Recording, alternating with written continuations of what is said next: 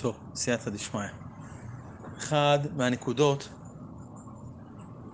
הקשות בתורה היא כל המציאות של חטא אדם הראשון.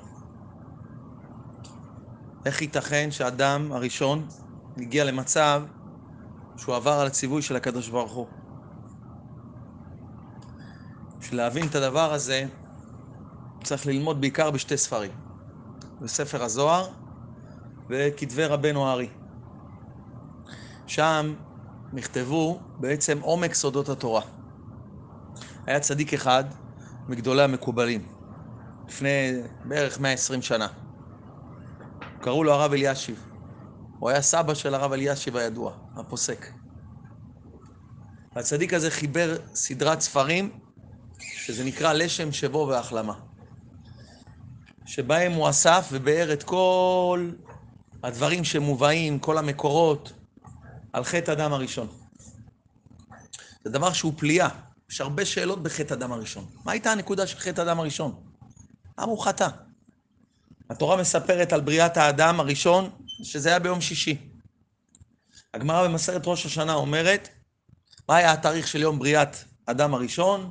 מתי יום הולדת של אדם הראשון? אומרת הגמרא, שאותו יום שישי לבריאת העולם היה א' בתשרי, ראש השנה. יום הראשון לבריאת העולם היה בכ"ה באלול. אם נספור שישה ימים מאותו יום, אנחנו נגיע לאלף בתשרי, ראש השנה. באותו יום הקדוש ברוך הוא מצווה על אדם הראשון, מצוות עשה, מצוות עשה, להתפלל, לקרוא שמות לחיות, לאכול מכל עצי הגן. והייתה לו מצווה אחת שלא תעשה. איסור אכילה, ומעץ הדעת, טוב ורע, לא תאכל ממנו. אדם הראשון נברא בעצם, למעשה אחרי שהוא נברא, ארבע שעות אחר כך, הוא עבר על ציווי הקדוש ברוך הוא. ארבע שעות בסך הכל. כל הסיפור של ששת אלפים שנה, מבריאת העולם ועד שיבוא משיח, הכל תוצאה ממה? מהמעשה של אדם הראשון שאכל מעץ הדעת טוב ורע. בעקבות החטא הקדוש ברוך הוא מה גזר? גזר על האדם את המוות, והדבר השני שנענש האדם זה הגירוש מגן עדן. זאת אומרת שלמעשה כתוצאה מאכילת עץ הדעת טוב ורע, הגענו למציאות אחרת לגמרי עד שיבוא משיח. מציאות אחרת לגמרי מה שהיה צריך להיות. זה לא התכנון שקדוש ברוך הוא תכנן. קדוש ברוך הוא תכנן משהו אחר לגמרי. למעשה, כל אחד מאיתנו צריך לתקן את החלק שלו בכל המהלך הזה. כל אחד מאיתנו, כל יהודי, יש לו תפקיד לעשות איזה תיקון שקשור לחטא אדם הראשון. עכשיו, בנושא הזה מתעורר כמה שאלות. שאלה ראשונה, אדם הראשון חטא. כביכול, מה אנחנו אשמים? מה אנחנו אשמים בדבר הזה לכאורה? אדם הראשון חטא. מה אתה רוצה ממני? אומר הארי הקדוש, שבדבר הזה יש סוד מאוד מאוד גדול. בשעה שהאדם הראשון בא לחטוא, נשתתפו איתו כל נשמות ישראל בחטא הזה. ולא רק שכל נשמות ישראל השתתפו בחטא הזה, אלא שאלו כל נשמה ונשמה, אומר הארי, כמה את רוצה לחטוא? כל אחד מאיתנו שאלו אותו, כמה אתה רוצה לאכול מעץ הדעת? חתיכה קטנה, חתיכה יותר גדולה, כמה אתה רוצה להיות שותף? שותף עם כל הגוף, שותף גם עם מה? עם הלב, שזה יהיה פנימי, חיצוני. כל נשמה, אומר הארי, בחרה באיזה רמה היא רוצה לחטוא. כי היה מה? היה כמה אפשרויות. כל הנשמות של הגברים היו באדם הראשון, כל הנשמות של הנשים היו בחווה. ולא כל נשמה חטאה באותה בחינה, כל אחד משהו אחר לגמרי. לכאורה, אז מתעורר פה שאלה. בוא נגיד שהחטא זה היה האכילה עצמה. למרות שמה, שהיה בזה עוד כמה נקודות. אבל בוא נגיד שהחטא היה, זה היה האכילה. והקדוש ברוך הוא ציווה לאדם וחווה לא לאכול מעץ הדעת, והם אכלו ממנו. איך יכול להיות שבאכילה כל אחד יהיה לו מה? בחינה אחרת של חטא. איך זה יכול להיות? זה אכילה, לא. איך יכול להיות שאתה חטאת יותר ממני? אני חטאתי יותר ממך. זה בסך הכל מה הייתה העבירה? אכילה. איך יכול להיות שבאכילה עצמה, אתה אומר, הארי הקדוש, שיש כאלה שחטאו יותר, ויש כאלה שחטאו פחות. יש הרבה דרגות. רבנו אומר שיש הרבה דרגות איך אדם עובר עבירה. יש אדם שעובר עבירה, הוא מתמכר לעבירה הזאת. יש אדם שעושה עבירה, הוא מצטער עליה. רבי נחמן אמר, כשאדם מתקרב לצדיק, הוא מתחיל חס ושלום, אם הוא עושה עבירות, אבל הוא עושה אותן בלי מה? בלי ידיים ורגליים. ככה כתוב. מה זה בלי ידיים ורגליים? בלי רצון, בלי התעוררות. הוא נופל, הוא לא באמת שמח בזה. הוא לא באמת נהנה מזה, הוא ישר מצטער על זה. אז יש מדרגות שונות במידת החטא. וזה לפי מה? לפי ההשתוקקות, לפי הכיסופים של האדם. כל אחד לפי הבחינה שלו. גם בחטא עץ הדעת, לא כל הנשמות עברו אז את אותה עבירה. והיו גם נשמות שבכלל לא רצו לחטוא. זה קושייה ראשונה. קושייה שנייה, איך יכול להיות שהאדם הראשון בכלל חטא? איך הוא הגיע למצב שהוא עובר על ציווי של הקדוש ברוך הוא? למה? כתוב שאחרי החטא שהאדם הראשון עשה, חטא היצר הרע, מה נכנס אליו? לכולנו עכשיו יש יצר הרע, ולכן אנחנו יכולים, מה? יכולים לחטוא. יש לנו מלחמה. אבל אדם הראשון, מה? לפני החטא, לא היה לו בכלל יצר הרע. מה בעצם הייתה הסיבה שהאדם הראשון יבוא בכלל ויעבור על הציווי של הקדוש ברוך הוא? הרי בעצם לא היה לו יצר הרע שיניע אותו. אף אחד לא הניע אותו. איך יכול להיות דבר כזה? איך אדם הראשון בחר לחטוא? עוד שאלה שיש, הזוהר כותב שאדם וחווה, הם נבראו, הם היו במדרגה רוחנית מאוד גבוהה. בקבלה כתוב שאדם הראשון היה במדרגה של חוכמה דעולם האצילות, שזה מדרגה מאוד גבוהה, וחווה הייתה בבינה דעולם האצילות. אנחנו לא מבינים מה זה בינה, מה זה חוכמה, אבל אנחנו מבינים שזה מדרגות מאוד מאוד גבוהות. איך אפשר להבין את זה? כתוב, הזוהר כותב שמשה רבנו בהר סיני, בקבלת התורה, לא היה במדרגה הזו, בחוכמה הזו של אדם וחווה. משה רבנו, משה רבנו בקבלת התורה לא הגיע למדרגה של אדם וחווה. אז אם אדם וחווה נמצאים במדרגה כזאת גבוהה מבחינה רוחנית, שאין אדם שהגיע אליה, איך יכול להיות אתם עושים דבר כזה? איך אתה חוטא אדם הראשון? איך חווה אוכלת מעץ הדת, והיא מביאה לידי מצב, והאדם הראשון מביא לידי מצב, שקדוש ברוך הוא מגרש אותו מגן עדן, וששת אלפים שנה של ייסורים וצרות, על מה? למה הם עשו את זה? מה זה הדבר הזה? מה האדם הראשון רצה בזה? זה סוד אדיר, זה לא סתם, זה האדם הראשון. זה לא, זה לא מישהו פשוט, זה לא אנשים כמונו. זה האדם הראשון, זה אין סוף. זה לא יכול להיות שהוא חטא כי הוא היה לו תאווה, כי הוא רצה עכשיו מה לאכול, הוא רצה איזה הנאה. יש פה משהו מעבר לזה, זה הרבה הרבה יותר גבוה. היום אנחנו נראה שזו הנקודה של כל מה שאנחנו עוברים. שאנחנו נקבל תשובה היום מהארי הקדוש, מהזוהר הקדוש, מרבי נחמן מברסלב, כל אחד יהיה לו הרבה יותר קל לעבור את מה שהוא עובר כל יום. אז בואו נתבונן, נחזור איך קרה החטא. איך הנחש בעצם פיתה את חווה? אנחנו צריכים עוד פעם להבין, לזכור שהאדם הראשון היה במדרגה רוחנית מאוד מאוד מאוד גבוהה. אדם וחווה הוא במדרגה רוחנית מאוד גבוהה. בא הנחש, מדבר עם מה? מדבר עם חווה. הסמ"ם, זה היצר הרע. אומר לה הנחש, בתמימות, כביכול בתמימות. אומר לה, מה הקדוש ברוך הוא אמר לכם? מה, מה הוא רצה מכם? אומרת לו חווה, מפרי עץ הגן נאכל, ומפרי עץ אשר בתוך הגן, אמר אלוקים לא תאכלו ממנו, ולא תיגעו בו, פן תמותון. נכון? ככה היא אמרה לו. מה עשה הנחש? דחף אותה. דחף אותה הנחש על עץ הדעת, אמר לה, הנה, נגעת בעץ, מה קרה? לא קרה שום דבר. קרה לך משהו? לא מותו מותון. עכשיו, הנחש בא לחווה, ואומר לה דבר שהוא סותר את דברי הקדוש ברוך הוא. הרי הוא אומר לה, הקדוש ברוך הוא, את אומרת שהוא אמר שביום החולכם ממנו מות תמותון, נכון? תביאו מיתה לעולם. מה הנחש עכשיו אומר?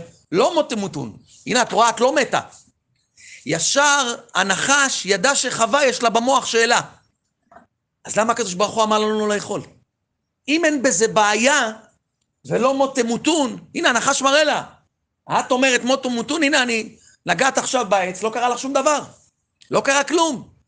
ישר חווה, עלה לה בראש קושייה, וזה מה שהנחש כלה לקושייה שלה.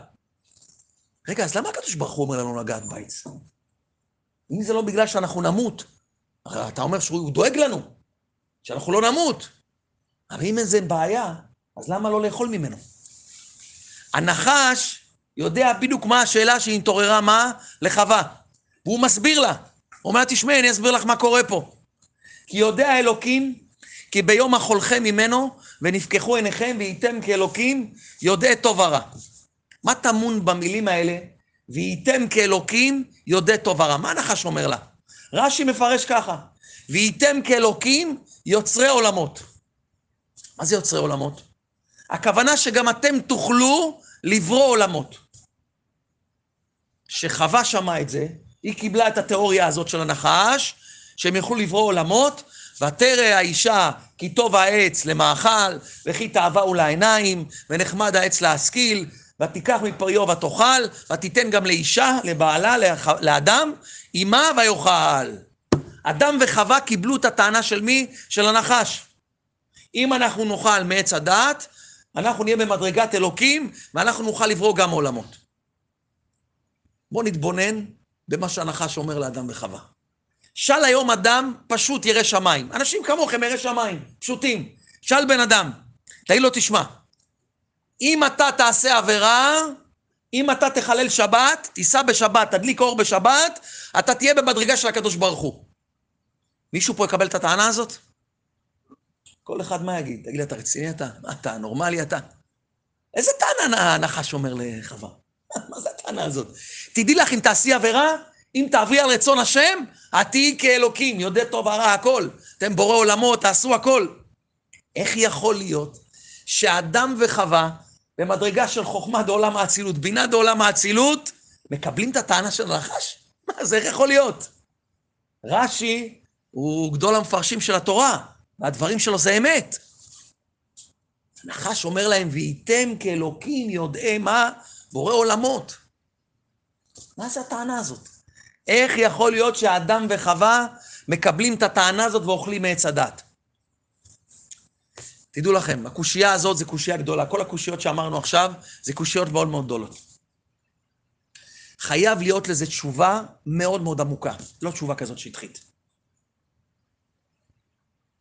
בזוהר ובכתבי הארי בעצם מספרים לנו ואומרים לנו שבשעה שקדוש ברוך הוא ברא את אדם הראשון, הוא ברא בעצם את עם ישראל. הוא ברא את כל עם ישראל. באדם וחווה היו כלולים כל עם ישראל. בשעה שנבראו אדם וחווה, הם ראו את כל הטוב שהקדוש ברוך הוא מכין להם. הם ראו איזה טוב הקדוש ברוך הוא נותן להם. אנחנו לא יודעים מה זה טוב, כי זה היה גן עדן. וזה רק ההתחלה של כל הטובות שהוא עתיד לעשות איתם, שזה היה צריך להימשך מרגע לרגע. אדם וחווה ראו את כל הטוב הזה, והייתה להם שאלה אדירה בעבודת השם. הם שאלו את עצמם, מה אנחנו יכולים לעשות למען הקדוש ברוך הוא? איך אנחנו יכולים לגמול לו טובות על כל מה שהוא עושה איתנו? מה אנחנו יכולים לעשות בשבילו? הרי הכל ממנו, ולא חסר לו כלום. הם היו במדרגה מאוד עצומה. אמרו, איך אנחנו עובדים את השם יתברך במצב הזה? מה אנחנו יכולים לעשות בשבילו? ואז הם גילו את הסוד שלמעשה הנחש הוא זה שגילה להם, כביכול. הנחש גילה להם ואמר להם, יש מציאות שנקראת העלמה. השורש של המילה עולם זה אלם, זה העלמה, הסתרה. הם ראו שהעולם בהלם, והוא צריך מה? הוא צריך תיקון, כי הוא לא בשלמות. ויש אפשרות עכשיו למעשה לתקן את העולם. הם ידעו שיש שתי דרכים לתקן את העולם. דרך קלה, שמה? שהם לא יאכלו מעץ הדעת טוב ורע. הרי מתי האדם הראשון נברא? בחצות, ביום שישי בחצות. באותו יום אמר לו הקדוש ברוך הוא, מעץ הדעת טוב ורע לא תאכל. כמה זמן היה לו לא לחטוא? עד כניסת שבת. זהו, זהו, בסך הכל. מחצות עד כניסת שבת, אם הוא לא היה חוטא, הוא היה עושה סברי מרנן על עץ הדעת. היה עושה קידוש על עץ הדעת. בכניסת שבת היו כל העולמות מתוקנים, היה מותר לאכול מעץ הדעת, זה הייתה דרך אחת לתקן את העולם. לשמוע על השם יתברך, לכל הקדוש ברוך הוא, לא לאכול על כניסת שבת. אבל האדם הראשון, שהיה בחוכמה בעולם האצילות, הוא ראה מתחילת העולם ועד סופו. הוא ידע את כל האפשרויות של העולם ואת כל העתיד. האדם הראשון היה מה? מקצה לקצה, כתוב שהאדם הראשון היה. גובהו, אין סוף. הוא היה רואה ממה? ממרחק, ממקום למקום. מקצה לקצה הוא היה רואה, הוא היה רואה את הכל. הוא ידע שיש דרך אחרת לתקן את העולם, והיא הדרך השנייה. שאנחנו נאכל מעץ הדת, ואנחנו נגורש מגן עדן, וכתוצאה מכך, מה? תתגבר הסתרת הפנים, ויהיה הנהגה של הסתרת פנים, שנקראת העלמה של הקדוש ברוך הוא מבני אדם, וייקח ששת אלפים שנה לתקן את כל מה שצריך. ששת אלפים שנה זה כנגד מה? שש שעות מבריאת האדם הראשון עד כניסת שבת. ששת אלפים שנה, כל שעה זה אלף שנה. ואדם וחווה ידעו שאם הם יאכלו מעץ הדעת, הם יגורשו מגן עדן, ויהיה את כל המהלך הזה, והם יסתפקו מהדרך הנכונה לתקן את העולם. האם בדרך הקלה או בדרך הקשה? עכשיו, מיד נוצרת שאלה. אם אפשר לתקן בדרך הקלה, למה אתה רוצה לתקן בדרך הקשה? בשש שעות, תקן את העולם, נגמר, תעשה קידוש על עץ הדעת, אין יותר טוב מזה. כל מציאות הרע יכלה להתבטל מהעולם כמו, בתוך שש שעות, כמו שיהיה לעתיד לבוא, שיבוא משיח. למה להיכנס למסלול של ששת אלפים שנה, שכולל את כל האיסורים, ואת כל מה שעם ישראל עבר, ואת השואה, ואת כל ההריגות, ואת כל ההסתרות, וכל המניעות, וכל האינקיביציות, וכל מה שעברנו, וכל הגלויות, וכל הקשיים, כל מה שעם ישראל עבר בכלליות ובפרטיות. מה אתה עושה, אדם הראשון? מי בוחר דבר כזה? אומרים לבן אדם, שמע, אתה רוצה להגיע בדרך הקלה או בדרך הקשה? מה, פשוט שאדם יבחר בדרך הקלה. מה אתה עושה? אלא יש פה דבר עמוק. אמרנו מקודם שחווה ואדם הכירו טובה גדולה לקדוש ברוך הוא על מה שהוא עשה להם. הם רצו להחזיר לקדוש ברוך הוא, הם רצו לעבוד אותו מכל הלב. אבל איך יכולים להחזיר לו טובה? מה אפשר להחזיר לקדוש ברוך הוא? איך אפשר לעשות לקדוש ברוך הוא נחת? אדם וחווה ידעו שברגע שיהיה את המהלך הזה של ששת אלפים שנה, ותהיה הסתרת פנים, וירידות רוחניות גדולות, וניסיונות גדולים, והם יעמדו במצבי הקושי, והקושי הגדול הזה, מה, התעורר? אין סוף, וכל אחד מה שהוא עובר פה, הם ראו את הכל. הם ראו את כל זה, את הכל. נו, ודווקא אז, אם אנחנו נאמין בקדוש ברוך הוא, במצבי ההסתרה הזה, הם הבינו שזה הדרך היחידה שהם יכולים לגמול טובה לקדוש ברוך הוא. שהם יתחזקו במסירות נפש, להאמין מה? להאמין בשם יתברך גם בכל ההסתרות שאתה עובר. וזה היה הספק שלהם, האם זו הדרך הנכונה לתקן את העולם, והם לא ידעו מה האמת. וזה הנחש בא ואמר להם, אם תאכלו מעץ הדת, וייתם כאלוקים יודעי טוב ורע, בורא עולמות. מה זה בורא עולמות? בוראי העלמות, כתוב בספרים הקדושים. הסתרת פנים, אתם תבראו הסתרת פנים. אתם תבראו עכשיו הסתרת פנים. מה אתם אוכלים מעץ הדעת? תדעו לכם, זה לא חיוב. אין חיוב לרדת למסע של ששת אלפים שנה של צער וייסורים. זה מסירות מה נפש מאוד מאוד גדולה. וזה היה החשבון של אדם וחווה. זה היה השיקול שלהם, האם לעשות את המסירות נפש הזה, לרדת את הבירורים הזה. זה הבירורים שכל אחד מאיתנו עובר. שכל שמגיע יותר מה? עקבתא דמשיחא וחבלי משיח מגיע, כל אחד עובר את זה עוד יותר את הבירורים, עוד יותר את הזיכוך, עוד יותר את הקשיים. אין אדם שאין צרות, אין. רוחניות, גשמיות, כל מה שאתם רוצים, אין דקה. ללא פגע אין, לרגעים תבחננו, אומר רבי נתן. רבי נתן מסביר שהיצר רע מיואש. יצר רע בדור האחרון יהיה מיואש, ואדם שהוא מיואש, אי אפשר להילחם איתו. כי אדם שהוא נורמלי עוד עושה דברים נורמליים, אבל אדם שהוא מיואש, הוא לא אכפת לו מכלום, הוא מתאבד. אומר רבי נתן בליקוטי הלכות, בדור האחרון מה שאנחנו נעבור זה יצר המיואש, נקבל יצר הרע לא רגיל, יצר הרע מיואש. יצר הרע מיואש, הוא זורק את כל החיצים. זה בירורים אינסופיים, כל אחד עובר פה בנפש, כל אחד מעם ישראל עובר בנפש בירורים אדירים, עצומים, קשיים אינסופיים, כל אחד עובר פה על הבשר. אבל מה אנחנו אמרנו? שכל הנשמות, הם השתתפו במה? בעניין החטא. כל נשמה פה ונשמה, היא בחרה עד מה? עד כמה לחטוא.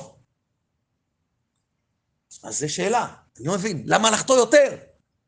כל נשמה פה בחרה כמה לחטוא, כדי לעשות את מה? את כל התיקונים האלה בדרך הקשה הזו. אז למה לחטוא יותר? יודעים, פעם סיפר איזה מישהו שהוא התגייס לצבא, אז הוא הגיע לבקו"ם. אז שאלו אותו מה? שאלו אותו לאיזה יחידה אתה רוצה ללכת? אמר להם ליחידה הכי קרבית שיש. הכי קרבית. מה יש הכי קרבי? צנחנים, סיירת מטכ"ל, מה אתם, תנו לי משהו הכי, הכי קרבי שיש בעולם. למה? הוא התנדב, היה לו מה? ציונות בלב היה לו. הוא רצה מסירות נפש למען עם ישראל. ראו שהוא כל כך רוצה, כל כך מתלהב, שלחו אותו למה? לסיירת. חודש ימים אחרי זה, אחרי שהוא התגייס, הוא בסיירת עם איזה קבוצה, הוא הלך מרחק של 70 קילומטר עם ג'ריקן של 20 ליטר על הגב. פתאום הוא באמצע עוצר, אומר, מה עשיתי? למה התנדבתי לכל המציאות הזאת? מה זה זה? מה עשיתי? מה, אני נורמלי? יש נשמות בשעת חצץ הדת, אמרו, אנחנו רוצים לרדת למינוס 20. אנחנו רוצים מינוס 20. היו כאלה יותר גיבורים, אמרנו, אנחנו רוצים מינוס 100. כל אחד פה רצה למסור נפש למען השם יתברך עוד יותר ועוד יותר. למה? הכל התחיל בנקודה לקדש שם שמיים. שאנחנו נהיה בתור ההסתרה הזאת, בתוך העלמה הזאת, בתוך הקשיים הרוחניים האלה, ובתוך זה אנחנו נגיד השם מלך, השם מלאך, השם ימלוך לעולם ועד. אדם לא יודע מה זה שהוא כל פעם, מה שעובר עליו, רק הוא מרים את הראש למעלה, הוא אומר, ריבונו של עולם, אני לא מבין כלום, אבל השם מלך, השם מלאך, השם ימלוך לעולם ועד. שמע ישראל, השם אלוקינו, השם אחד. לא יודע, ריבונו של עולם, אני שותק, אני לא מדבר מילה. לא יודע מה עובר עליי, אני לא יודע איך אני עובר את זה, אני לא יודע איך אני יוצא מזה, אני לא יודע איך אני מתרומם מזה, ריבונו של עולם, אבל אני אוהב אותך, ריבונו של עולם, והשם מלך, השם מלאך, השם ימלוך לעולם ועד. זה מה שהאדם וחווה בחרו, וזה מה שכל נשמה פה בחרה. כל המעברים האלה, בכל הבחינות, פרנסה, בריאות, זיווג, ילדים, הכל מה שאתם עוברים פה, כל אחד מה שהוא עובר פה. כל השורש של חטא אדם הראשון זה לקדש שם שמיים.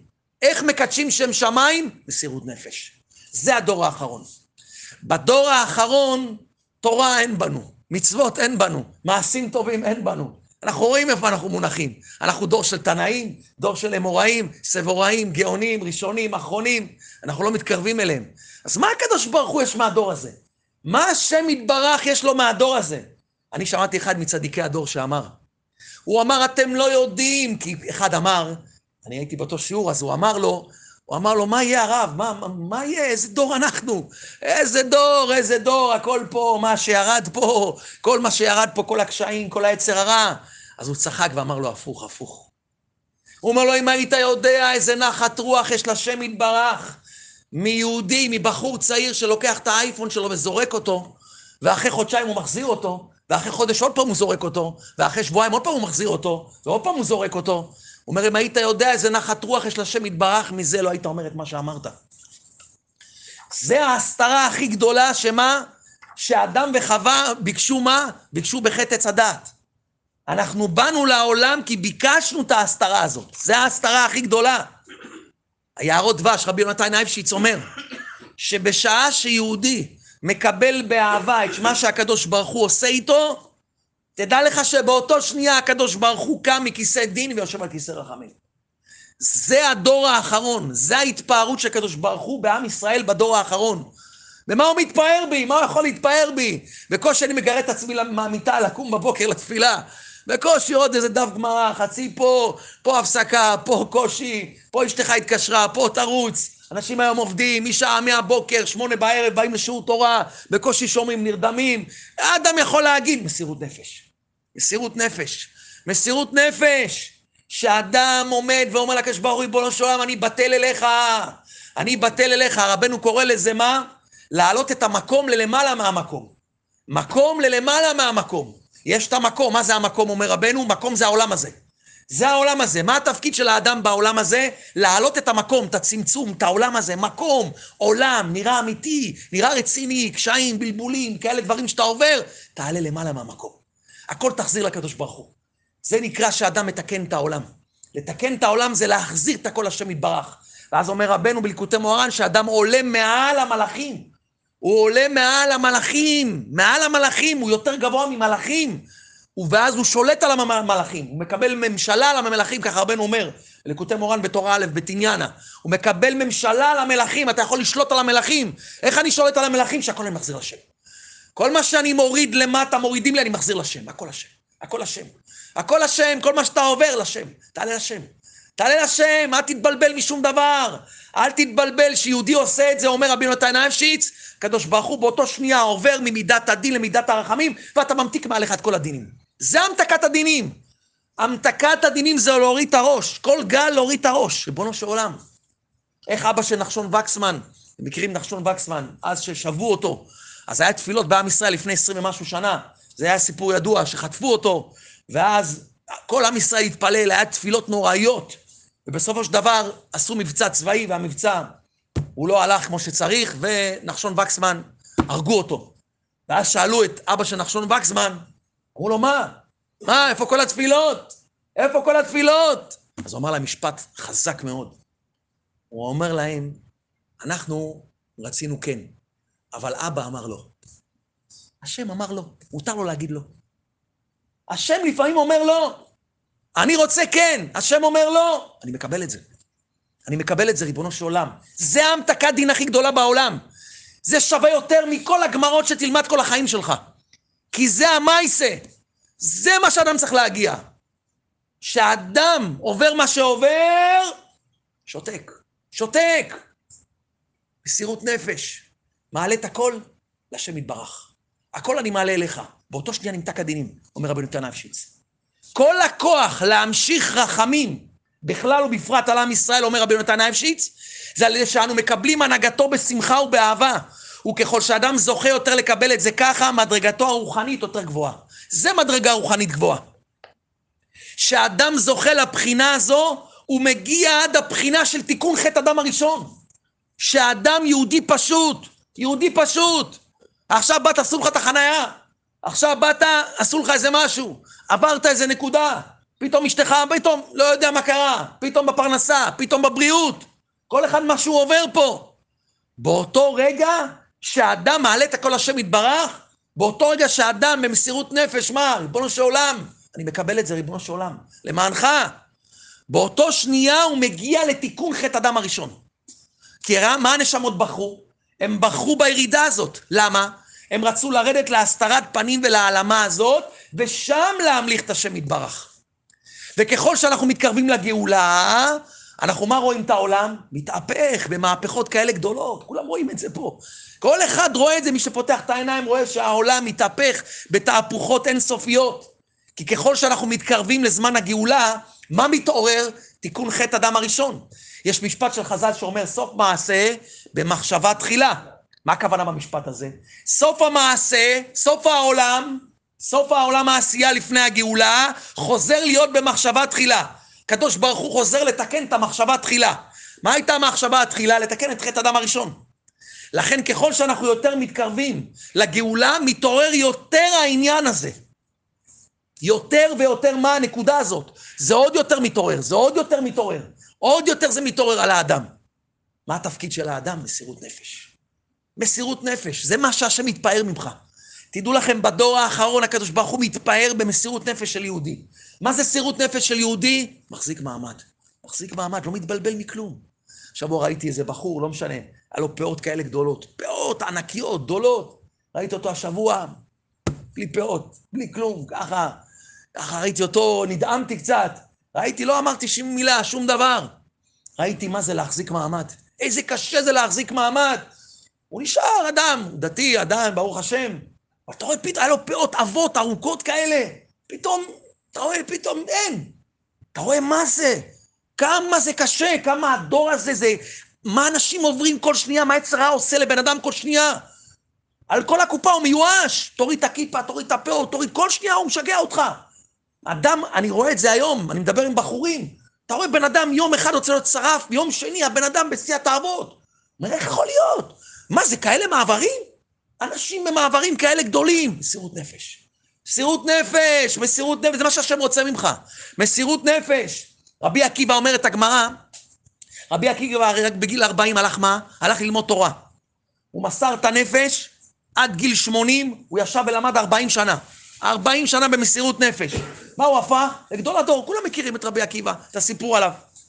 בגיל 80 הוא קיבל את הנהגת התורה בעם ישראל.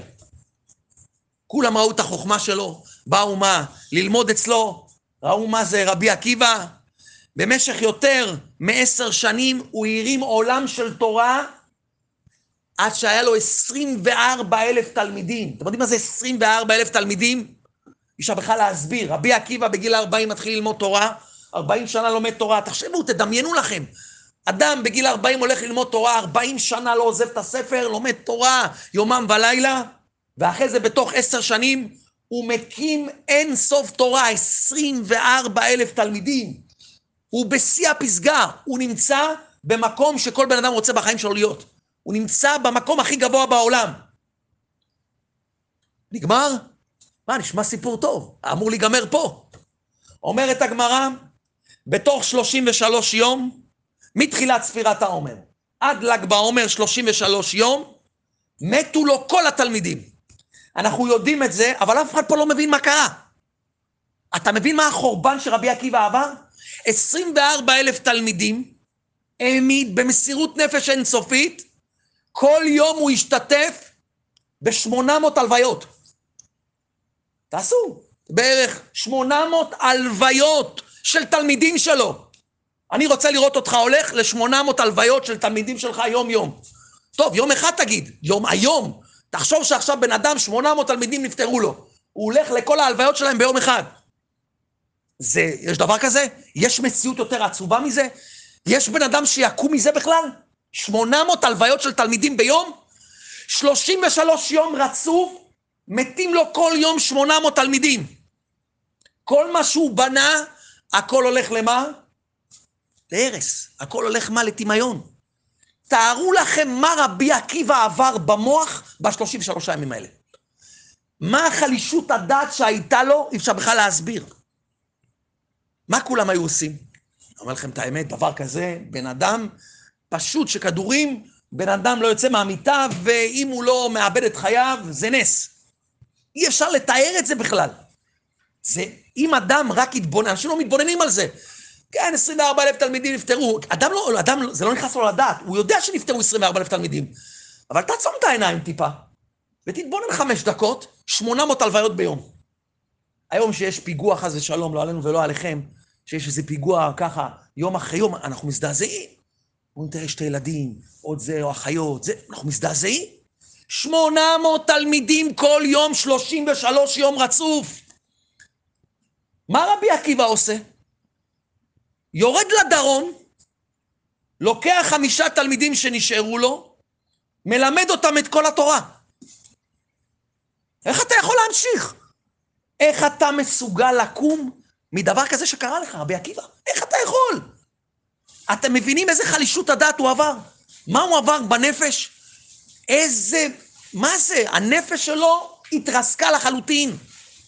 רבי עקיבא לא מתבלבל מכלום, לכן הוא רבי עקיבא, הוא לא רבי עקיבא בגלל התורה שלו. הוא רבי עקיבא בגלל שהוא לא התייאש, מסירות נפש.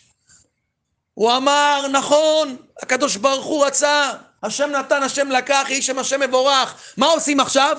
מתחילים התחלה חדשה. לא מתייאשים, מה קרה? מה קרה? בשמחה. שיהיה את עמך, עשה ריקודים קצת. הלאה, מה נשאר? חמישה תלמידים? בואו נתחיל ללמוד תורה. חבר'ה, תפתחו מסכת ברכות. תפתחו מסכת בבא מציאה, מתחילים. מה רבי עקיבא, איך, איך אתה בכלל מלמד? חמישה תלמידים, 24 אלף תלמידים. אומרת הגמרא במסכת סנהדרין, החמישה תלמידים האלה המשיכו את כל תורת ישראל עד עכשיו. מי הם החמישה תלמידים האלה? רבי שמעון בר יוחאי, רבי יהודה, רבי יוסי, רבי מאיר בעל הנס ורבי אלעזר. כל התורה כולה נמשכה על ידם. אם רבי עקיבא היה עוצר פה, אם רבי עקיבא היה נכנס לדיכאון, נכנס לעצבות, נכנס למיטה, נכנס למוחין דקטנות, מה קורה לעם ישראל? מה נשאר מתורת ישראל? כלום, שום דבר. אתם מבינים מה זה מסירות נפש? מה זה יהודי של מסירות נפש? זה מה שהשם רוצה מכל אחד מאיתנו, אנחנו לא רבי עקיבא, אבל כל אחד בפרטיות, מה שהוא עובר, זה מה שהשם רוצה, שתקום בבוקר בשמחה. בסדר, יום שעבר העצר רע נתן לך כמה בוקסים, השכיב אותך על הרצפה, איך אומרים, מוטט אותך, מה קרה? כוון את השעון, תקום בבוקר, לך למקווה, רוץ למקווה, מהמקווה רוץ לתפילה, תשמח, שום דבר. אתה יצר הרע מיואש? רבי נתן ליקוטי הלכות, היצר הרע הוא מיואש? אני אראה לך מה זה מיואש. אני אראה לך מה זה יצר הרע, אני לעולם לא אתייאש ממך, כלום. זה יהודי, זה יהודי. קמת, ראית את השעון, שמונה, שמונה וחצי, מה קרה? מה אתה בדיכאון? מה אתה עצוב? לך להתפלל, לך קום. מה קרה? היית בסוף היום, בקושי למדת. עכשיו תפתח ספר. מה קרה? תלמד משנה. תלמד משנה. פעם רבי נתן אמר לאחד התלמידים שלו, אה, אה, תחכה לי פה רגע חמש דקות. אני רוצה פה משהו לעשות. אתה יכול להגיד לי עוד חמש דקות לקרוא לי? מה, מה רבי נתן יכול? חמש דקות? תקרא לי עוד חמש דקות. פתאום רואה את רבי נתן, הולך למזוזה, חמש דקות מתפלל. אומר לו, חמש דקות, נגמר. הוא אומר לו, ביסלה, מעט, זה מצוין. מעט זה טוב. תפלל חמש דקות במזוזה, מה קרה? תגיד שמע ישראל על המיטה בכוח. זה יהודי, זה המסירות נפש, זה הדור האחרון. זה מה שהשם רוצה מאיתנו. זה מה שהשם מתפאר מאיתנו. שאתה עוד יום ממשיך, ועוד יום ממשיך. בא לכולל, לא הולך לך, עוד פעם אני בא, עוד פעם אני לומד. לפאות אני אוריד, מה פתאום? מה קרה? בסדר, נכון, אני לא הכי צדיק בעולם. מה זה קשור לפאות? מה הפאות עשו לך? מה אתה מוריד את הפאות? מה לא מורידים פאות לעולם? מה פתאום? אני לא מוריד פאות. זה עץ הרע, הוא עובד עליך, הוא מייאש אותך. מה אתה עושה? אומרת הגמרא, דוד המלך, היה צריך להיות נפל, נכון? הגמרא אומרת, דוד המלך היה צריך להיות מה? נפל. מה זה נפל? ללא חיים, בעולם הזה. מי נתן לו? אדם הראשון נתן לו 70 שנה מחייו. דוד המלך קיבל 70 שנה, אבל איזה 70 שנה הוא קיבל? מה הוא עבר בחייו?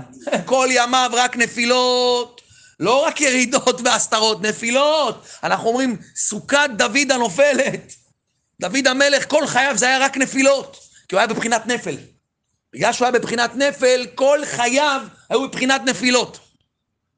אבל דוד המלך, למה הוא דוד המלך? הוא דוד המלך כי הסוד שלו זה תמיד היה התחדשות. הסוד שלו זה תמיד היה לעבוד את הקדוש ברוך הוא, לא משנה איפה הוא נמצא. הקדוש ברוך הוא ניסה את דוד המלך במקומות הכי קשים. שימו לב, רבי עקיבא, דוד המלך, כל ההיסטוריה, מי שמחזיק את עם ישראל היום, זה לא התורה שהבן אדם ההוא למד, או ההוא למד, או התנא הזה למד. גדולי ישראל שמחזיקים את כל תורת ישראל, זה מי שלא התייאש. ודוד המלך, מה כתוב בתהילים? מה דוד המלך רצה? שיבתי בבית השם כל ימי חיי, לחזות בנועם השם מבקרת. מה ריבונו שלם, מה אני רוצה? תן לי ללמוד תורה. מה הוא מקבל? בעיטה. ישר בעיטה. תן לי ללמוד תורה. פתאום חוב פה, פתאום המשכנתה חזרה, פתאום בעיות ככה, אין פרנסה. מה, ריבונו שלם, רוצה ללמוד. תן לי ללמוד. בעיות, פתאום הוא נופ... מה זה? הבן אדם בקושי לומד. שנתיים, שלוש של חובות, פתאום לא יודע מה קורה לו, בקושי שחרים במניין. ריבונו שלם, מה רציתי? תן לי, שלם, מה רציתי? שבתי בבית השם. מה דוד המלך קיבל בעיטה? דוד המלך קיבל בעיטה. למה? הקדוש ברוך הוא זרק אותו לניסיונות אינסופיים. כתוב בזוהר שה... שנוח שלח את העורב מהתיבה, נכון? הוא זרק אותו מהתיבה. אומר הזוהר שהוא זרק אותו מהתיבה. העורב מה רצה? רצה לחזור לתיבה. מה נוח עשה לו? נוח סגר לו את החלון. נוח סגר לו את החלון, אמר לו, אני מקבל אותך, אתה לא נכנס לפה. הוא הלך משם, אחרי שעתיים, מה קרה? אחרי שעתיים הוא חזר עוד פעם לנסות את מזלו. עוד פעם הוא חוזר. איך שנוח ראה אותו, מה זה? נוח סוגר את החלון, פה מגרש אותו. מסביר הזוהר, מי זה העורב הזה? סוד העורב, אומר הזוהר, זה דוד המלך. כמו שנוח גירש את העורב מהתיבה, ככה הקדוש ברוך הוא גירש את דוד מהתיבה. מה זה מהתיבה? מהקדושה. ודוד המלך חוזר עוד פעם, והקדוש ברוך הוא מגרש אותו עוד פעם. מה עושה דוד המלך? באלוקים מהלל דבר, בהשם מהלל דבר. ריבונו שלם, זה לא יעזור לך. גם אם תתנהג איתי באלוקים במידת הדין, אני מהלל אותך. וגם אם תתנהג איתי בי' כו' כרחמים, אני מהלל אותך, אני משבח אותך. זה לא משנה איך אתה מתנהג איתי. אתם יודעים מה זה דוד המלך? בשביל זה הוא דוד המלך. מסביר הזוהר, למה דוד נקרא עורב? שהקדוש ברוך הוא אומר כמה מתוקים וערבים לתפילותיו של דוד המלך. הוא היה עורב, מלשון ערב. אני מנסה אותו פעם, ועוד פעם, והוא לא עוזב אותי. העורב הזה לא עוזב אותי. הוא אומר לו, דוד, לא, משנה, לא משנה מה תעשה איתי. לא משנה מה תעשה איתי, אני רק אשאיר לך כל הזמן. הזוהר כותב שיש הרבה דרכים בעבודת השם. אבל אומר הזוהר, אין עבודה יותר גבוהה לקדוש ברוך הוא, שכביכול הוא מסתיר פנים מהאדם, עד כדי כך שקדוש ברוך הוא זורק את האדם, ובכל זאת, ומה הוא חוזר? והוא חוזר, והוא חוזר. זה העבודה, אומר הזוהר, העבודה הכי גבוהה שיש. זה העבודה של הדור שלנו, זה העבודה של עקבתא דמשיחא. זה העבודה של כל אחד מאיתנו. כל אחד מאיתנו בעקבתא דמשיחא. בונו של עולם, אני לא עוזב אותך לעולם. וזה דוד המלך גילה שלוש שנים לפני שהוא נפטר. שלוש שנים לפני שהוא נפטר, דוד המלך התגלה לו הסוד הזה. איזה מעשה קרה? דוד המלך מה עשה? הוא ספר את עם ישראל. נכון? הוא טעה. הוא ספר את עם ישראל, מנה אותם. ואז הקדוש ברוך הוא אמר לגד החוזה, אמר לו, תלך לדוד המלך, תגיד לו שיבחר אחד משלוש עונשים. או ששבע שנים יהיה רעב, או שלושה חודשים יפלו ביד האויבים, או שלושה ימים יהיה דבר. תחליט. או שבע שנים רעב, או מלחמה, או דבר. מגפה. מה דוד המלך בחר? דבר. למה? למה דוד המלך בוחר דבר? כי דוד המלך אמר, נא ביד השם, כי רבים רחמיו. זה מה שאנחנו שרים. אני רוצה ליפול, אבל ליפול ביד השם. אני לא רוצה ליפול ביד מהאויבים. אני לא רוצה ליפול מה? לא, רוצה ליפול דבר ביד השם, השם נתן. לא אכפת לי ליפול, אבל אני רוצה ליפול בידיים של הקדוש ברוך הוא. שנופלים, איפה נופלים? הוא גילה את זה לשם יתברך אתה נופל. תדע לך, נשמה טובה, שאתה נופל, אתה נופל לידיים של השם, אומר דוד המלך. זה הסוד הכי גדול שיש בעולם. זה דוד המלך גילה. שאתה נופל, אתה לא נופל, אתה נופל לידיים של השם, מה אתה עושה? אתה עכשיו בידיים של השם. מה עושים? אתה בידיים של השם, קמים. קמים. זה העקשנות, זה האמתן. אדם שרוצה מה? לחזור בתשובה, אומרים לו אמתן, הרוצה להיטהר, אומרים לו אמתן, תמתין. וזה העבודה הכי קשה של בעל תשובה, אמתן. וזה העבודה שהיא הכי נחשקת אצל הקדוש ברוך הוא.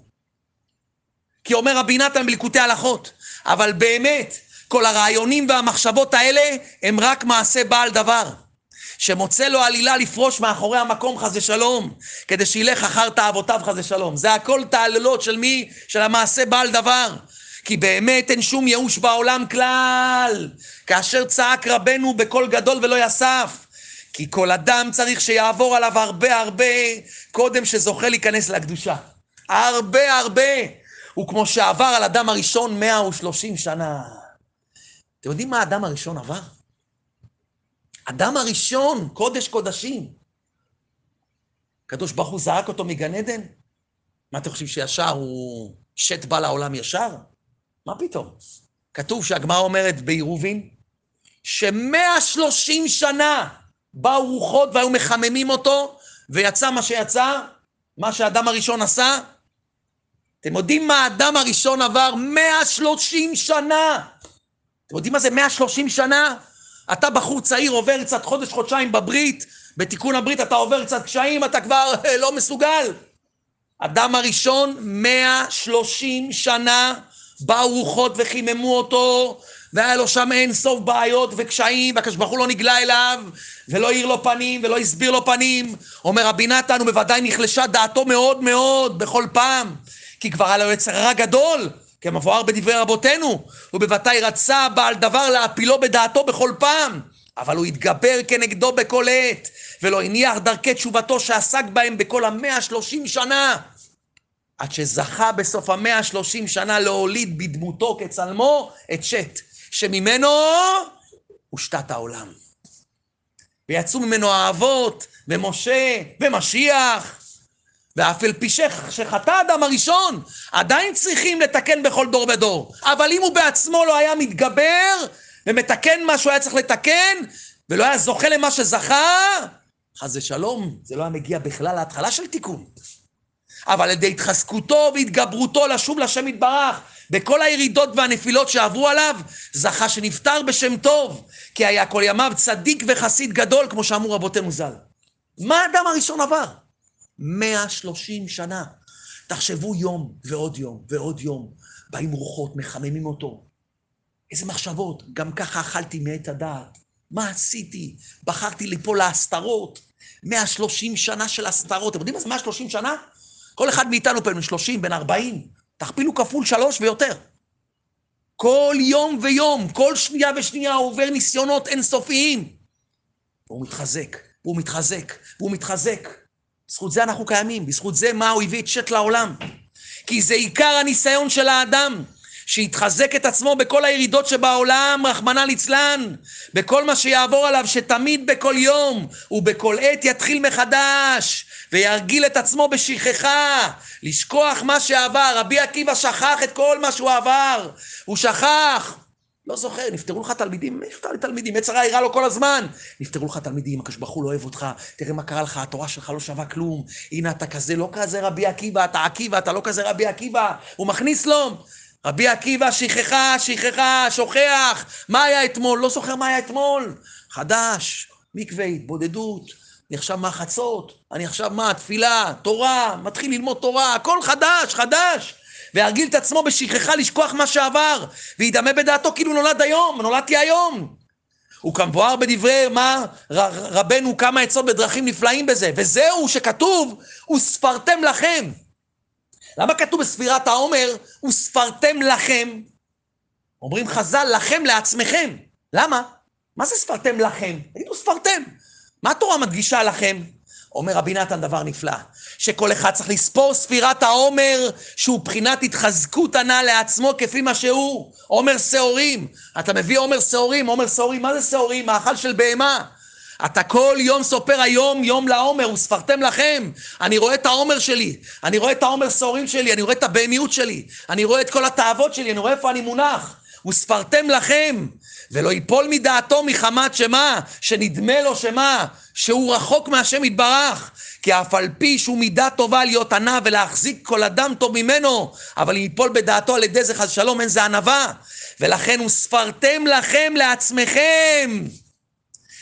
על כן כל אדם שרוצה לצאת מטומאתו וזוהמתו, שזה בחינת ספירת העומר. עוד יום ועוד יום ועוד יום, צריך לספור את הימים לעצמו דייקה. ואל יפיל אותו חס ושלום שום דבר. שעיקר, הוא אומר רבי נתן, כי יש כמה מיני מיניות וחלישות הדעת, אפילו מחבריו ואוהביו. אדם יש לו חלישות הדעת מהסובבים שלו אפילו. וכל זה אי אפשר לבאר בכתב, רק כל אחד יבין בעצמו כפי ענייניו. וכנגד כל מיני מניות וחלישות הדעת שבעולם, צריכים ללכת בתחינת הדרך הזאת. אחד היה אברהם. אברהם, איך הוא הצליח, אומר רבנו? הוא אחד היה אברהם, הוא היה אחד. יחידי בעולם. יחידי בעולם, יח... אני לא יודע מה קורה בעולם, לא יודע שום דבר. וזה בחינת וספרתם לכם לעצמכם. לכם לעצמכם. הוא אומר, תדע לך, כי זה הדבר שבסופו של דבר, אומר רבי נתן, מחזיר אותך לשם יתברר ומחזיר אותך לקדושה. לכן אדם צריך לדעת שזה חטא אדם הראשון. זה הבחירה של כל נשמה ונשמה פה. ליפול לאיפה? למקום הזה, להסתרה. ודי קשה, מה? די קשם, אני מתעורר לשם יתברך. זה המסירות נפש של הדור האחרון. תדעו לכם שזה הנקודה שהקדוש ברוך הוא מתפאר בכל יהודי ויהודי בדור האחרון. מה שהוא מתפאר מאיתנו, מה שהקדוש ברוך הוא למעלה בשמיים, בפמליה של מעלה, מסתכל, הוא לא מסתכל על התורה שלי. הוא לא מסתכל על המצוות שלי, לא מסתכל על המעשים שלי, כי היה לו תנאים ואמוראים שעשו פי מיליון יותר טוב ממני. אז מה הוא מתלהב ממשה? מה הוא מתלהב מדוד? מה הוא מתלהב משמעון? הוא אומר לכל המהלכים, תראו, תראו, תראו את הבן שלי. תראו את הבן שלי, תראו איזה דור, תראו מה הוא עובר. כתוב בספרים הקדושים שאדם עובר בדור האחרון ניסיון של יוסף כל שנייה. כל שנייה אדם עובר זיכוך אינסופי. ולמרות זה אתה רואה שמה? חוזר להיות בשמחה. הוא חוזר בתשובה, הוא מוריד את הראש. נכון, הוא פגם בעיניים, אבל עכשיו הוא מתחרט על זה. עכשיו רואים את האהבה שלו, את השמחה שלו, רואים את זה בעם ישראל. זה המסירות נפש. זה הדור האחרון. זה מה שיהודי נמדד. היה סיפור בשואה, סיפור מדהים. תראו מה זה יהודי. מה זה יהודים? ומה אנחנו נמדדים לפני השם יתברך? איזה כוח יש ליהודי? סיפור אמיתי שהיה בשואה. סיפר אותו איזה ניצול שואה, אומר, באותו ימים שהוא היה בשואה, הוא היה צעיר, היה צעיר. באחד המחנות בפולין, אומר הגרמנים יימח שמם, היו מענים אותנו בעינויים קשים מאוד. אומר, אין דרך להסביר את הסבל שסבלנו שם. יום אחד, הוא אומר, הוא מספר, החליט אחד מקציני הצבא להשבית רעב במחנה. עונש. בגלל שאחד מאיתנו התחכם איתו, הוא אמר, זהו, נגמר, שביתת רעב, אין פה, אין פה מה, אין פה אוכל, אין פה שום דבר. אומר, יומיים שלמים לא אכלנו שום דבר. והוא אומר ככה, שבועות שלמים הגרמנים היו יימח שמם מתעללים, מרעיבים אותנו עד סף מוות. הגענו למצב שמרוב, הוא אומר, מראש שהרעב היה קשה, אם היו מציעים לבן אדם לברוח מהמחנה או חתיכת לחם, הוא היה אומר חתיכת לחם. הוא אומר רק חתיכת לחם, הוא לא רוצה אפילו לברוח. הוא אומר, כל יום שישי היה קצין נאצי, נכנס עם סיר גדול, בתוכו מה היה? אצבעות מרגרינה. הוא חילק לכל אחד חתיכה, ואת העודפים של המרגרינה שנשארו בסיר, הוא היה עושה בדיחה מזה. היה לוקח את זה הקצין הזה הגרמני, הוא היה זורק למעלה, ומיד מה? זז הצידה. ואז מאותו רגע מה היה קורה? כולם היו מתנפלים על המרגרינה, מרביצים אחד לשני, מה זה מכות? הוא היה מסתכל מהצד וצוחק על היהודים. תראו מה זה, איזה השפלה. כי כולם היו נלחמים מה? על האוכל. הוא אומר, חוץ מיהודי אחד. יהודי אחד מבוגר, שלעולם לא רב על הדבר הזה. קיבל את החתיכה שלו, שהגרמני, יימח שמו, היה זורק את השאריות של המרגרינה, הוא היה יושב בצד ולא עושה שום דבר.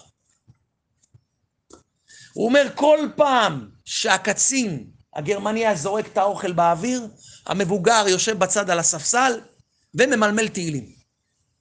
הוא היה היחיד שלא ניגש לקח, לקחת כמות נוספת. אומר, הרצתי את היהודי הזה, כי ידעתי מה זה רעב. בפרט שהוא היה אדם מבוגר. הקצין הנאצי הזה, הוא מספר, הוא היה נהנה לראות מה, איך היהודים רבים על האוכל ומכים אחד את השני. ככה הוא היה עושה את זה, הנאצי, לפני כל שבת, יום שישי לפני שבת, כל פעם הוא היה עושה את זה. ואותו יהודי הזה, המבוגר הזה, היה כמו מלאך, אחרי שקיבל את המנה שלו, חוזר למקום שלו, לא מנסה להשיג שום מנה נוספת, לא לריב עם שום יהודי, אף על פי שמה, שהמנה הנוספת הזאת זה סם חיים בשבילו. הוא אומר, עד שהגיע יום אחד, שישי אחד. הוא אומר, לפני השקיעה, הוא אומר, את היום שישי הזה אני לא אשכח לעולם. החייל הנאצי נכנס למחנה, חילק את החתיכות מרגרינה, וכדרכו מה הוא עשה? הוא זרק את השארי המרגרינה באוויר. אבל שלא כדרכו, אותו ערב, הוא לא נשאר לצפות במחזה, הוא קצת מיהר. כנראה שהיה לו משהו חשוב, חשוב אחר לעשות. הוא אומר, פתאום קרה דבר שזעזע אותי לגמרי. איך שהגרמני זרק את המרגרינה, את העודפים של המרגרינה, אומר, התרומם אותו המלאך הזה, המבוגר הזה, מהמקום שלו, התנפל על המרגרינה שנזרקה באוויר. הוא אומר, נתן מכות לכל מי שעמד שם, כל מי שניסה רק לבוא להתקרב, לקח חפיסה גדולה של מרגרינה מהשאריות של המרגרינה, הלך לכיוון הספסל העץ הקטן וישב. הוא אומר, אני לא האמנתי. הוא אומר, לא רק שאני לא האמנתי, הוא אומר, כולם הביטו בי, ואז הסתכלנו כולם עליו, אומר, כולם התפלאו, מה הכוונה שלו? לא יכול להיות דבר כזה. המעשה הזה הפתיע אותנו, מה הוא עושה? הוא התיישב על רצפת האבן, הפך את הספסל הקטן, הוציא מתחתיו סכין יפני, הוא אומר, זה כבר לא יכולתי. הבן אדם רוצה להתאבד. צעקתי אליו ביידיש, הוא אומר, אל תתאבד, אל תרצח את עצמך, מה אתה עושה עם סכין יפני? היהודי המבוגר הזה, לא רק שהוא לא ענה לי, הוא אפילו לא התבונן לעברי. הוא הוציא כפתור אחד מבגדי העבודה שהיו עליו, החזיק אותו בידו האחת, ביד השנייה החזיק חתיכת מרגרינה, שכבר התחילה לטפטף. הוא פרם חוט אחד מהחולצה שלו, הבלויה. הוא אומר, עוד שנייה, אני אומר, הבן אדם לא איתנו, הוא מתאבד, זהו. צעקתי אליו ואני מתחנן, אל תפגע בעצמך, מה אתה עושה? אף אחד לא שווה את זה. הוא החזיר, הוא החזיר לי בלחש, שקט ילד. השקט שלו זה היה, כשהוא אמר את זה, זה היה רועש מאוד. הוא אומר, כולם עמדנו שם, איבדנו בו, לא מבינים איזה רוח שטות נכנס בו. המלאך של המחנה רוצה להתאבד? הוא לקח את החוט שהוא פרע מהחולצה, השחיל בתוך הכפתור, הניח מעל הספסל, טפטף מרגרינה שנמסה לו בתוך היד, לתוך הכפתור, הוציא ככה חפיסת גפרורים שהוא החביא מאחורי הספסל, ואז הוא חייך בפנים מהירות. הצית הגפרור ואמר, ברוך אתה השם, אלוקינו מלך העולם, אשר קידשנו במצוותיו וציוונו להדליק נר חנוכה. שעשה ניסים לאבותינו, שהחיינו. הוא הדליק את החוט עם המרגרינה, ואמר לכולם, היום זה ליל הראשון של חנוכה, חג שמח לכולם. הוא אומר, אותו יהודי הזה, הניצול שואה, הוא אומר, אני קראתי הרבה ספרי מוסר בחיים שלי. הוא אומר, אבל תדע לך, מה שהיהודי הזה גרם לי בתוך הנימי נפש שלי, הוא אומר, לעולם אני לא אשכח את זה. יהודי מבוגר בתוך מחנה השמדה בסכנת מוות. הוא היה יכול לאכול את המרגרינה, תאכל, זה שארית כוחותיך, תאכל אותה. במקום זה הוא הדליק נר חנוכה. אומר, אז הבנתי מה זה יהודי. תדעו לכם, זה יהודי. זה עקבתא דמשיחא, זה הדור האחרון. זה מה שהשם מתפעל מאיתנו. וזה אומר רבי נתן. וזה מים רבים לא יוכלו לכבות את האהבה, ונערות לא ישטפוה, אומר רבי נתן. מים רבים הם הסיטרא אחרא, והיצר הרע, וכל חילותיו, שהם כל אלה שרוצים מה? להשניא את הקדוש ברוך הוא עלינו, ואנחנו על הקדוש ברוך הוא חס ושלום. אומר רבי נתן, מים רבים לא יוכלו לכבות את האהבה. יהודי צריך להגיד לעצר הרע, מים רבים לא יוכלו לכבות את האהבה שיש לי לשם יתברך. כל המניעות שאתה תעשה, זה לא יעזור לך. כי אני עקשן גדול, אומר רבי נתן. וכל מה שהמניעות מתגברים ביותר, אני מתגבר ברצונות חזקים ביותר. יצר הרע אתה לא יעזור לך, מים רבים לא יוכלו לכבות את האהבה ונערות לא ישטפוה, שום דבר. כי עזה כמה ואת האהבה קשה כשול קינה, אומר רבי נתן. אהבה זה בחינת רצון, השתוקקות לשם. שעל ידי זה, אומר רבי נתן, ההתגברות על הסיטרא אחא, סיטרא דמותא. אתה רוצה למוטט את הסיטרא דמותא? זה זה. זה זה, זה להגיד לעצר הרע. לא תצליח לקחת את האהבה שלי לשם יתברך. וגם אם ניצחת אותי והפלת אותי, אני פותח את התהילים עכשיו. אני אפתח תיקון הכללי בכוונה עכשיו. ואני עכשיו אלך לתפילה, ואני אשמור עיניים עכשיו. אני אכנס למשרד הבא, לא שמרתי עיניים כבר שלוש שעות. עכשיו אני אעשה לך בכוונה. אני נכנס ושומר עיניים כמו בבא סאלי. כי אתה רוצה שהקדוש ברוך הוא חס ושלום ישנא אותי, ואני חס ושלום הפוך לקדוש ברוך הוא. אבל האזק המוות, קשה כשאול קינה. אומר רבי נתן, זה ממוטט את הסטרא אחא. אתה ממוטט אותו. אתה עכשיו מזריק לו מה? מזריק לו עכשיו לסמ"ם זריקה של מוות. רעל אתה מכניס לו, אז מה אתה רוצה? איך הוא לא ינסה להפיל אותך? אתה עכשיו גומר אותו לחתיכות. וכפי שהסיטרא אחא אומר סיטרא דמותא משם כל המונים מן הקדושה. הוא אומר, וזהו כי אזק המוות, אהבה קשה כשול קינה, שהאהבה וההשתוקקות לשם יתברך ולעבודתו היא עזה וחזקה, בעקשנות כמוות, עקשנות גדול כמוות. הוא אומר, זה מה? הוא אומר, כפי זה הסיטרא אחא עימה, היא נופלת. תדעו לכם, זה העבודה של האדם. זה העבודה של האדם. זה ממוטט הסטרא אחא. שאתה אומר לסטרא אחא, נשמה טובה, תדע לך, אני את הקדוש ברוך הוא לא עוזב. בוא נשלם אותך אני לא עוזב. אני לא מבין כלום מה הולך בעולם הזה. לא מבין מה אתה עושה, אני לא מבין את הפעולות שלך. ככה אתה צריך לעשות, לא לנסות להבין כלום. בדור האחרון רבנו אמר שלהיות בעל אמונה זה כמו לעלות על קיר חלק. הקדוש ברוך הוא ישים חבל בשתי הצדדים ויתחיל לנער, לנער, לנער. מי יכול להחזיק מעמד? איך מחזיקים מעמד? בלי שאלות.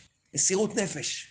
מסירות נפש, תיזכרו ביהודי הזה שהדליק נר חנוכה, זה יהודי, זה מסירות נפש. מה הוא עבר באותו שנייה? מה הוא עבר במחנה הזה? מה הייתה הנקודה שלו? אני רוצה להדליק נר חנוכה. אני רוצה להראות לשם שאני אוהב אותו, לא משנה מה יקרה ולא משנה מה קורה. אין יותר קדושים מהאנשים האלה, וזה כל אחד מאיתנו היום, כל שנייה ושנייה יכול לזכות לזה. שהוא אומר ליצר הרע, אתה לא תצליח לייאש אותי. אתה לא תצליח שאני אעזוב את הקדוש ברוך הוא. אני אמשיך ללמוד תורה, אני אמשיך להתפלל, אני אמשיך לשמור עיניים, אני אשים כיפה, אני אשאר עם הפאות שלי, עם הזקן שלי, אני הכל יעשה. אתה לא תנסה להחליש אותי ואני לא אחלש מכלום. לך, לך, קפוץ למקווה, מה קרה? קפוץ למקווה, לך. 12, 1, 2 בצהריים, לך, קפוץ למקווה, תעשה מקווה, אדם נכנס מתחת למים, נשמה חדשה, התחלה חדשה. קרא תיקון הכלל, תהילים, לך תשמח, תפלל מנחה, לך. זה, תדעו לכם, זה, זה מה שהאדם הראשון וחווה בחרו, את ההסתרה הזאת. ואין נחתוך לקדוש ברוך הוא יותר מההסתרה הזאת, שאנחנו ממליכים אותו בתוך הנקודה הזאת. ברוך הוא יזכר אותנו את השם. כן יהי רצון ונאמר אמן.